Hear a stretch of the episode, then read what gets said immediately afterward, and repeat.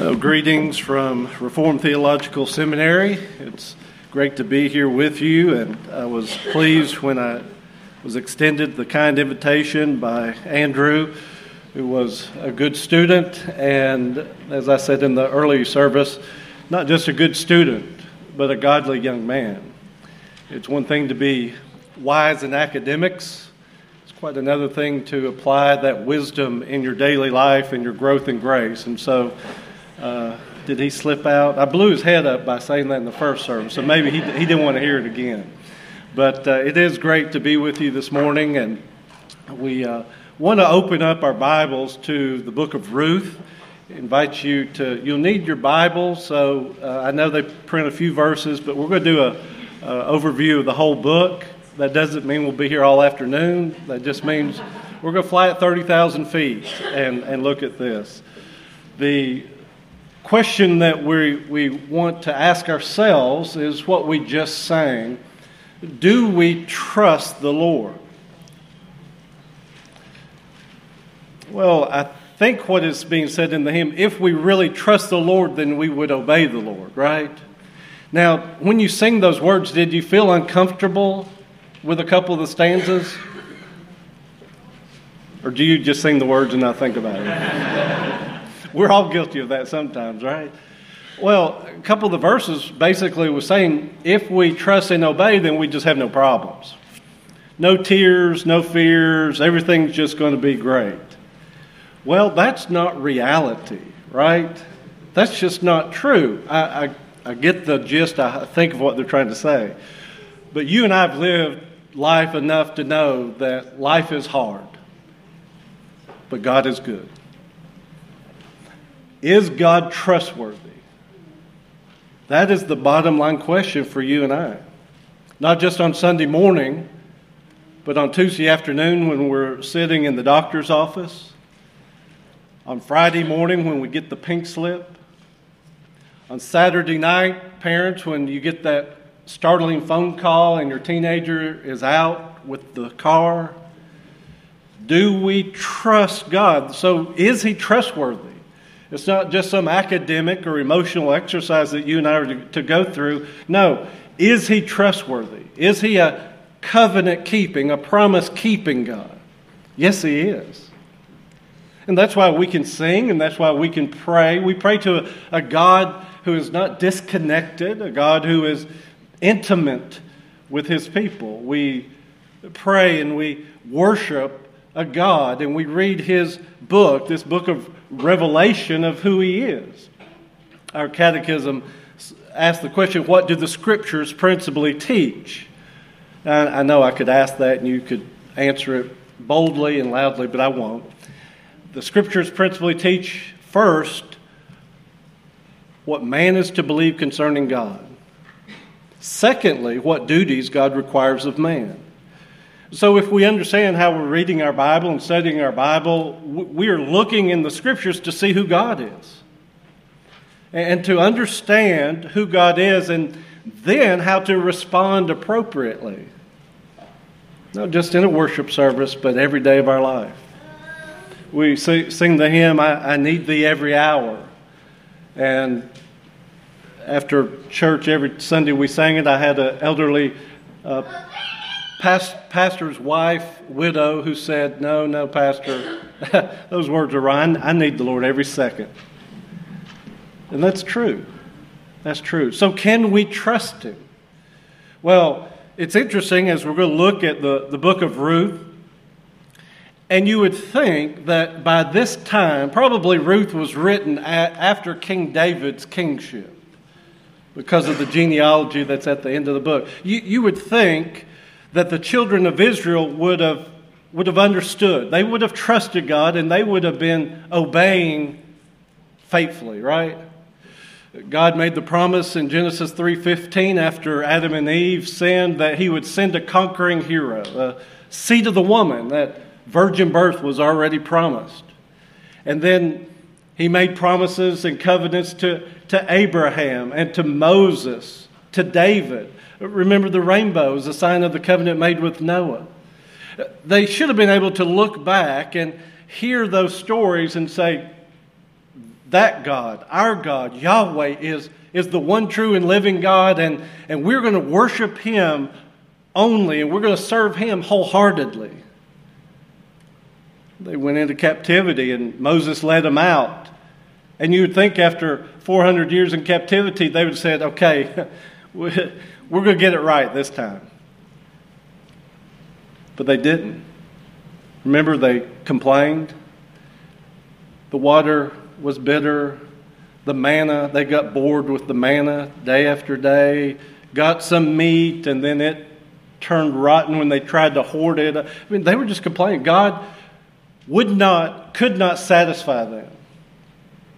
And that's just like you, right? That's just like me, I know. I mean, so oftentimes we read these stories like, those were, could they not get it right? Even the disciples who were in the presence of Jesus, he said to them over and over, You, oh, you have little faith, who are slow to believe. But that's me, and that's you. And so we have to understand in this journey of faith, life is difficult, but God is good. God is trustworthy. And we can read our Bible and we can see how He has been fulfilling His promises from the very beginning. And so we look back, as Paul wrote in Romans 15, verses 3 and 4, that the scriptures previously written were for our encouragement and our endurance. Because we know that it's, it's a marathon, it's not a sprint. We, we need the encouragement from the Old Testament scriptures so that we can run the race, run at a pace that we can have endurance. Now, if you and I were going to put together the stories in the Bible, we would probably have a lot thinner Bible. We would probably leave out a lot of our family of faith, right? They're, they're part of our family of faith. All those things they did wrong. We'd want to make us all look better. See, the Holy Spirit inspired all of these stories to be in here for our good. Because this past week, I, I fumbled, I stumbled, I fell. And I'm sure you did too. Because we're humans. We may be justified sinners, but we're still sinners. And so Ruth is such a beautiful picture. It's been called the romance of redemption. It's a beautiful picture of journey with God. And so we're going to look at it and we're going to see snippets. And uh, Andrew is teaching Ruth in Sunday school. So invite all of you next Sunday to come early, come to Sunday school. He's finishing up chapter 2, and you can dive in a little more deeply. Encourage you this afternoon for your Sabbath reading in your families or by yourself to, to read Ruth and read it more deeply to get all of the goodness that's in this book. As we open the scriptures, I remind you that this is the inspired, the inerrant, the infallible Word of God, and we are to receive it as such. I'm going to read Ruth verses 1 through 5. In the days when the judges ruled, there was a famine in the land, and a man of Bethlehem in Judah went to sojourn in the country of Moab, he and his wife and his two sons. The name of the man was Elimelech, and the name of his wife Naomi. And the names of his two sons were Mahlon and Chilion. They were Ephrathites from Bethlehem in Judah. They went into the country of Moab and remained there. But Elimelech, the husband of Naomi, died, and she was left with her two sons. These took Moabite wives. The name of one was Orpah, and the name of the other Ruth. They lived there about ten years, and both Mahlon and Chilion died, so that the woman was left without her two sons and her husband. The grass withers and the flower fades, but the word of our God abides forever. Amen. Well, here is the setting in the first five verses, and, and it's a, a flashback. It's looking at 10 years, and it's bringing us up to, to speed where the author is picking up the story. And then in verses uh, from 6 following, it's going to be about four months. Chapter 2 is one day. So there's the 10 year looking back, kind of bringing us up to speed, and then it's during the spring, during the, the harvest. So three or four months. What do we see here? In the days when the judges ruled, there was a famine in the land. So that gives us the setting that Ruth was written, I mean, the, the story is when the judges ruled. And you remember the last verse of Judges said that in those days the people did what was right in their own eyes because there was no king in Israel.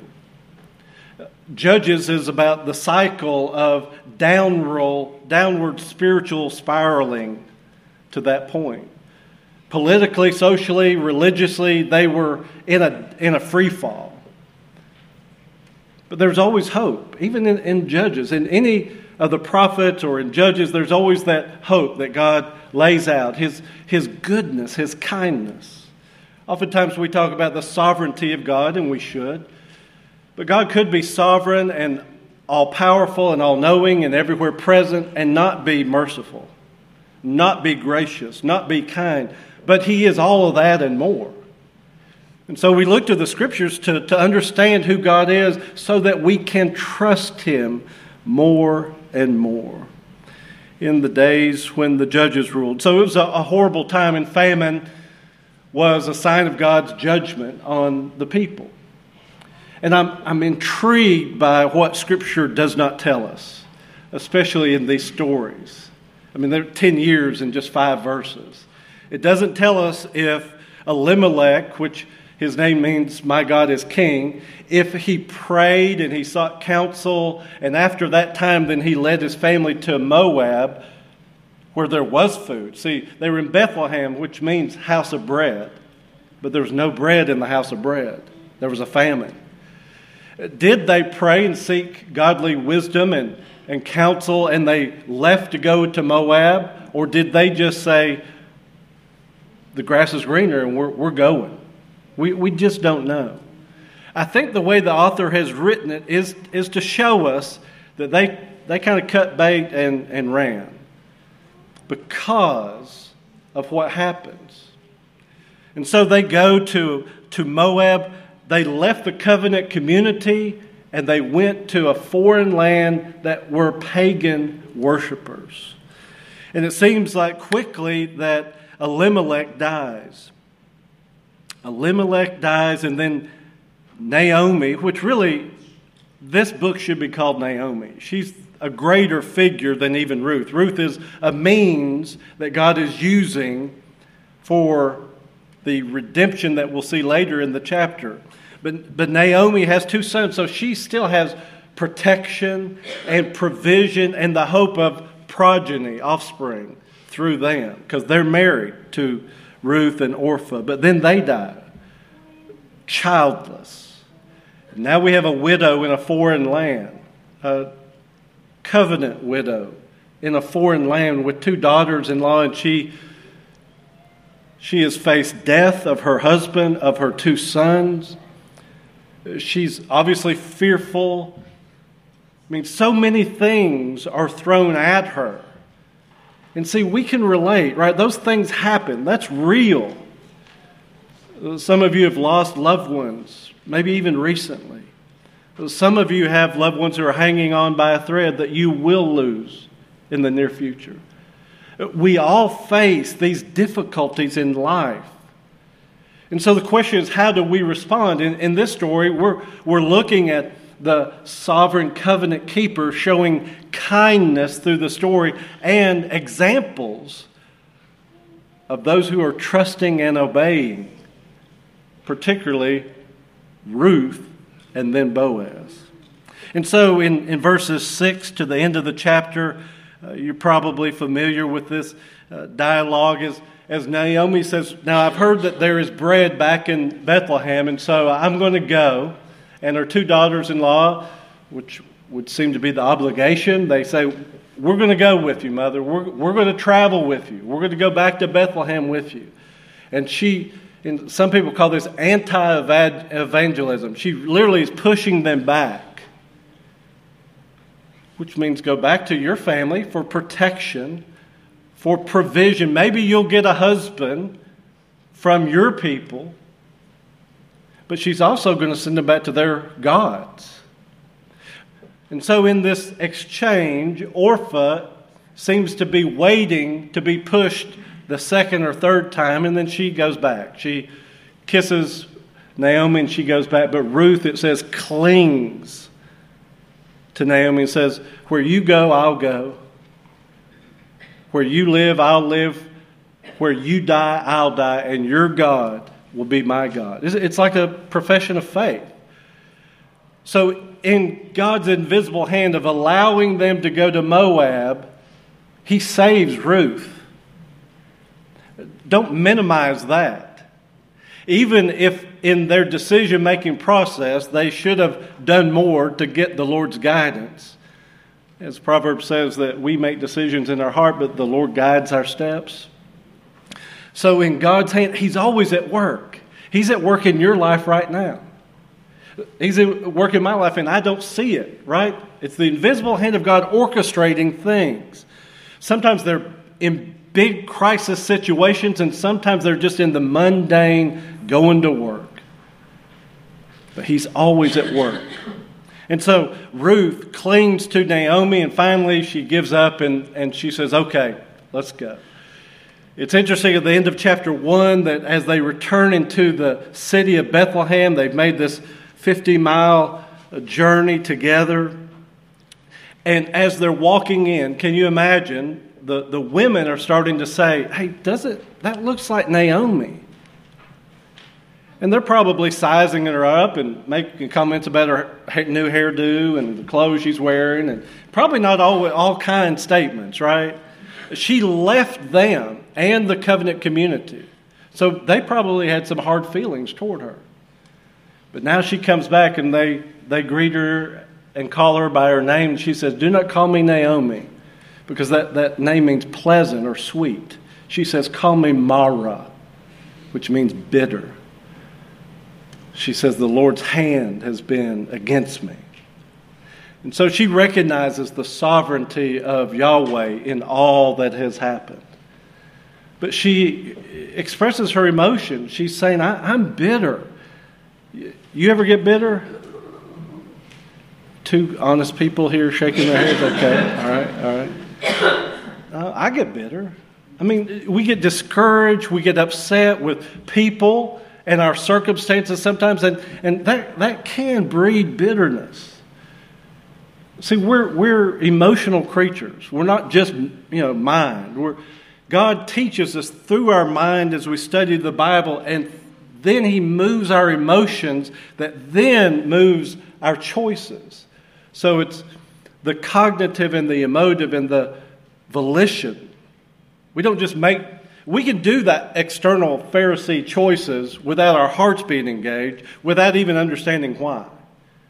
But see, when, when we're connected, all three aspects, then we're bringing glory to God. And so she, she's being honest. No, I'm, I'm bitter right now.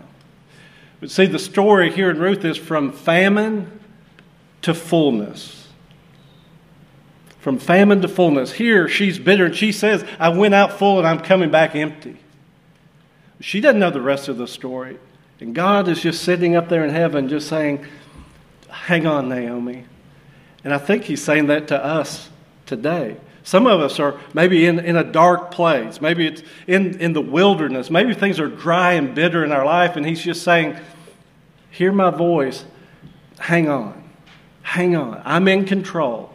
Now, that's what I, I get uncomfortable with that hymn because sometimes things don't really get better, right? Sometimes God calls us to, to be in difficult situations and circumstances, and then we, we die in those circumstances. Or our cancer doesn't get healed. Or our spouse leaves us. Or our children go out and never come back. I mean, that's, that's real life. We don't want to just put on the, the happy clappy, you know, love Jesus' face on Sundays and act like we're not real humans that have hard times. That's what the Bible reminds us, and especially this story. Let's look at the first couple verses of chapter 2. Now, Naomi had a relative of her husband's, a worthy man of the clan of Elimelech, whose name was Boaz. So, here, just the, the author just kind of introduces Boaz and calls him a worthy man, a man of character. And Ruth the Moabite said to Naomi, Let me go to the field and glean among the ears of grain after him, in whose sight I shall find favor. And she said to her, Go, my daughter. So she set out and went and gleaned in the field after the reapers. And she, catch it, happened to come upon the part of the field belonging to Boaz, who was of the clan of Elimelech. Now, the author's not trying to say this was just by accident or you know, coincidence in, in Ruth's eyes, she just went out. And again, the Lord directs our steps. Don't underestimate the Lord's working in the mundane choices that we, it's not always in the crisis situations. He's there in the crisis, He's there in the storms, but He's also there in the everydayness. Don't set Him on the shelf just for crisis. And so here we're introduced to a, a, worthy man. And so they've walked 50 miles. We don't know how long it took them to get there, but they're there. First thing in the morning, she jumps up and says, Hey, Naomi, we, we don't have anything to eat. Nobody is here to provide for us. So you really got to understand they're both widows. They, they don't have a protector, a husband. Elimelech didn't have any brothers to protect them. So so they're really in jeopardy. Naomi goes out, hoping to find favor with somebody, and, and she providentially, this is God's providential care, she lands in the field that Boaz, this worthy man, owns, who happens to be a relative. Oh, God is just directing this story, right? He's bringing these two together. And so here, we can understand why a moment ago we read chapter 31 of Proverbs, right? Ruth in the Hebrew Bible follows Proverbs. So if we were reading what we read earlier, the next book would be Ruth. For that example of what a Proverbs 30 woman looks like. I mean, she is a busy beaver, right? I mean, did you catch all the things that she was doing in the scriptures? I mean, she's not a couch potato sitting there watching Netflix all day. All right, she is busy. She's industrious. She's a, a godly, virtuous woman who is putting her gifts and talents. They praise her at the city gates. Her children rise up and praise her. Charm is deceitful and beauty is fleeting, right? But a woman who fears the Lord will be greatly praised. So here, Ruth, that Proverbs 30 woman, woman is going out and she meets Boaz. And Boaz asked his workers, Now, who is that woman? Now, there, there were poor people, and that's why they had the gleaning law, so that the poor could come and basically get the crumbs on the boundaries of the field. My wife thinks Ruth was beautiful. Now, the scripture never tells us that because she would say, Oh, yeah, Ruth was beautiful. Boaz noticed her. And I said, Well, the scripture doesn't say that, but something caught his eye. So she, you know, she probably was pretty. And he was a single older man. And he inquired, Who was this woman who was obviously working hard? In verse 7, it says she only took a short break in the day. So the workers were given a good report of her. And so Boaz speaks to her and says, uh, my, my daughter, his tenderness. See, this, this is godly character, his tenderness and kindness he's showing to her. If you're thirsty, come up, my men are going to draw up water. You, dr- you drink out of what they, they draw. And when you're ready to eat, come eat with us. And so the narrative goes on, and she, she drinks the water. And then th- this is a beautiful part in, in chapter in 2, verse 14 uh, start in verse 13. Then she said, I have found favor. That, that phrase is throughout chapter 2, particularly. In other words, I found grace in your sight. That's what we say every time to the Lord. I have found favor, and we don't understand why. In your eyes, my Lord, for you have comforted me and spoken kindly to your servant, even though I am not one of your servants.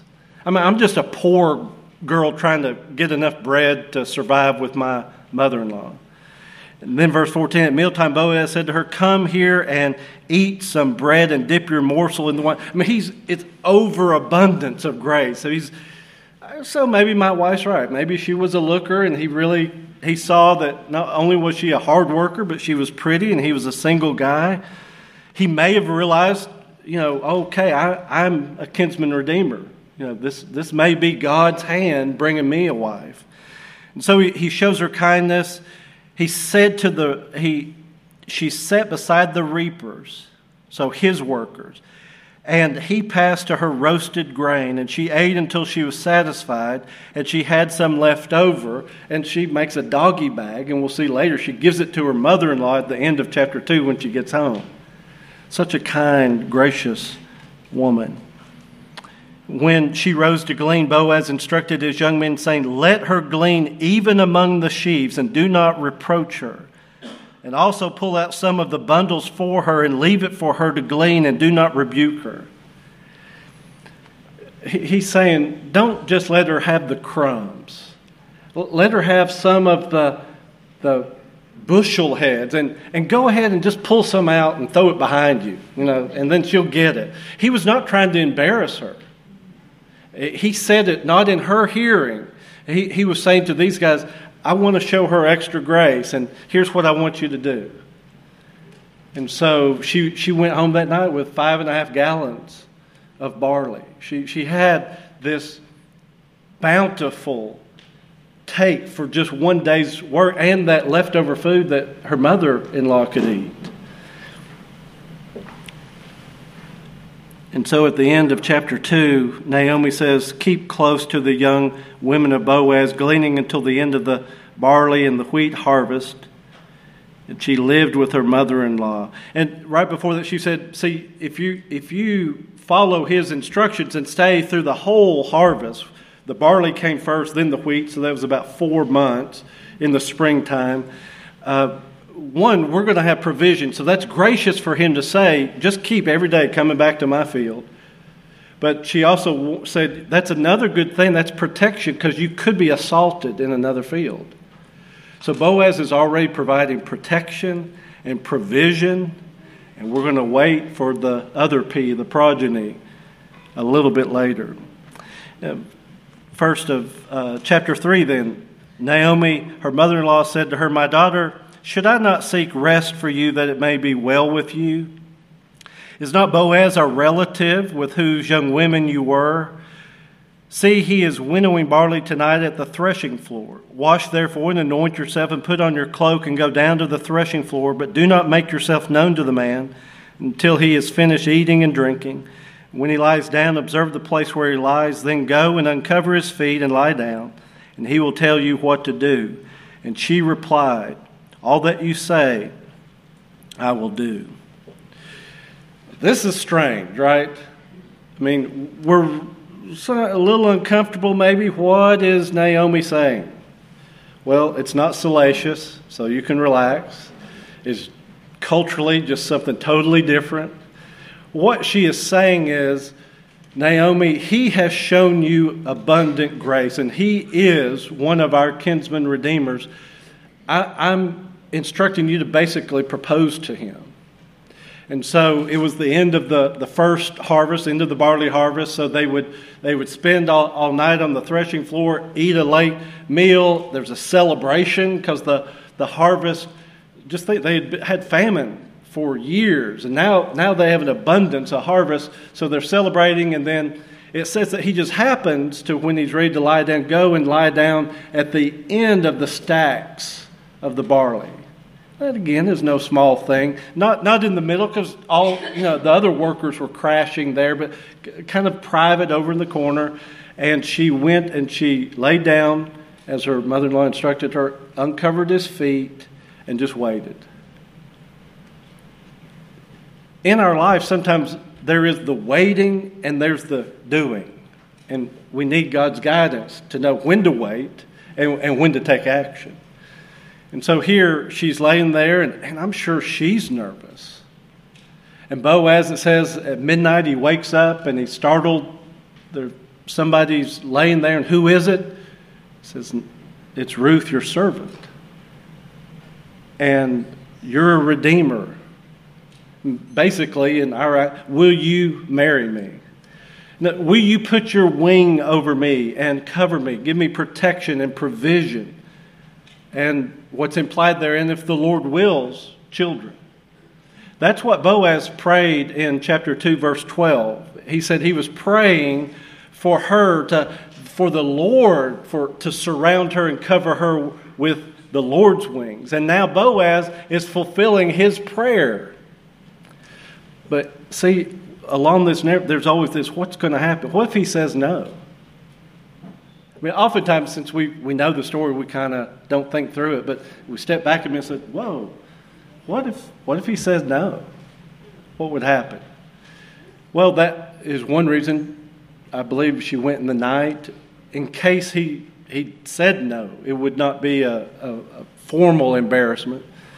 But he covered her and said, Wait till the morning light, then go home. I, it's, I'm honored that you've asked me, and yes, I will do this. But, now here's the other obstacle. He said yes, but he also realizes there's someone closer. There's a closer Redeemer. And we're sitting there reading the story, and just think if we didn't have this and we're just hearing it for the first time, and we're on the edge of our seat thinking, oh, that's great. He said yes, and he prayed that. Now she's going to have him cover her. Oh, that's what? There's someone closer. That, that means he may not marry her. God's in control of all this, right? So, so this story is moving forward, and she stays the night and the early morning light, he says, you know, pull out your apron, and he, he pours all of this barley, and she takes it home to her mother in law, who's obviously been up since before the sun came up, waiting for her to arrive. And there, there's hope now for Naomi, who came back bitter, right? She, she, she is anxious, saying, God's going God's going to deliver us, God's going to provide for us. Her bitterness is, is becoming sweeter, like her, her real name. So she sees Ruth come in, and you know what, what happened? Well, he said yes, but there's a nearer Redeemer, and, and I'm sure Ruth is, is rattled by all this. And at the end of that chapter, Naomi wisely says, You, you just just catch your breath. He won't rest until this matter is handled. Well, then we pick it up in the beginning of chapter 4. Now Boaz had gone up to the gate and sat down there, and behold, the Redeemer of whom Boaz had spoken came by. So Boaz said, Turn aside, friend, sit down here. And he turned aside and sat down. He took ten men of the elders of the city and said, Sit down here. So they sat down. Okay, that's how they did business at the city gates. Remember Proverbs 31? Those at the city gates praise a godly woman. Well, they, they praise a godly man too. Chapter 2, verse 1 says that Boaz is a worthy man. And then Boaz tells Ruth, We've all heard, the whole town has heard that you're a worthy woman. So these are two individuals with godly character. One who grew up in the covenant community, and one has been brought in and saved from outside of the covenant community. And so he, he deals with this nearer kinsman, and, and you'll find it interesting. He's Mr. No Name. The scriptures don't name him. I think it's because he's a greedy individual. Because when Boaz says, here's the situation, there's an inheritance, there's, there's property in Naomi's family. She's returned, and you have the right to redeem it. And he's like, All right, that sounds like a great business deal. I, I'm in. I'm in. Sign me up. And then Boaz says, Well, there is a catch. You have to marry Ruth, the Moabite, and, you know, dot, dot, dot. You know then that it'll all go back to the children that you all have. And he's like, well, no, no, no, no, that'll mess up my inheritance and my financial situation, so I'm not. You go ahead and do it. Again, God was in control. He knew the guy was, if, if this is true, he was greedy, he would say no, and Boaz would be the one to marry Ruth. And so in verses 13 and following, it says that Boaz and Ruth married, and God gave them a child. We're, we always have to be reminded of that it's God who gives life. It's God who withholds the rain. It's God who brings the rain. It's God who withholds children in barren situations, and it's God who gives children. And here, Naomi, who's really the, the main character throughout the book of Ruth, is, is overwhelmed with God's goodness. Ruth has really gone silent these last couple of chapters. It's really Boaz talking and Naomi. But here at the end, as, as this romantic redemption is coming to this point, it says that they named him Obed, and he was the father of Jesse, the father of David. What is that doing? That's pointing forward. And then that genealogy and those few verses right below it is helping us see the drama of redemption, what God promised way back in the Garden of Eden after Adam and Eve sinned. Continually, that drama of redemption moving forward, and here the hope of David, who's going to be a godly king, though with flaws, points to Jesus Christ who would be the son of David. And, and so, all throughout the Old Testament, there are pointers to Jesus Christ. You see, we, we need a, a greater Moses. We, we need a greater Joshua. We need even a greater Boaz, a greater David, and that is God's own Son, the Lord Jesus Christ. Well, at the end of this genealogy, it's a partial genealogy. You'll have to go to Matthew chapter 1 to read the full genealogy. And it, it says, see, that Obed fathered Jesse, who was David's father. So Obed was the grandfather of King David. And Boaz was Obed's father. But who, do you remember who the parents of Boaz were? It says Salmon. It sounds like a southerner talking about something we eat, right? Gonna have some salmon for dinner? I'm Southern, so I can say that. Do you remember who his wife was? Rahab the prostitute. Isn't that amazing? Now, the scriptures don't tell us if Salmon and Rahab were alive during this time. I'm really curious about that. But let's assume they weren't. And the story told to Ruth, you know, my mother was a pagan like you, and she, she was even a prostitute. God saved her, and she married my dad, a godly man, and she became a godly woman, and, and so there's hope. And so we, we read that, we look at the, the lineage in Matthew's genealogy, those five women of Christmas, as I call it, and only Mary is one who was an insider and who was pure. The others were outsiders and had come from rough backgrounds.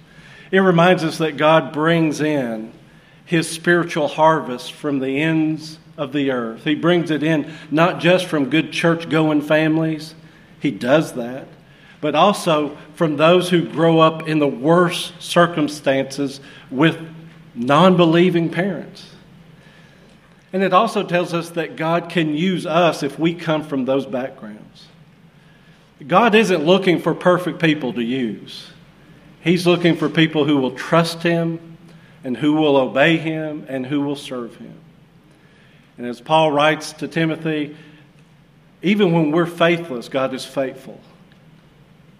And so, friends, this story reminds us that God is always at work. He is truly working all things together for our good and His glory. Let's pray. Gracious Lord, we see in this story how your providential care is fulfilled to Boaz and Ruth and Naomi, and through the lineage as they are part of our family of faith. We look back not just at these as distant, dis- disconnected stories, but stories of faith of our family, those who preceded us. Pray that you would meet us where we are in our journey this morning.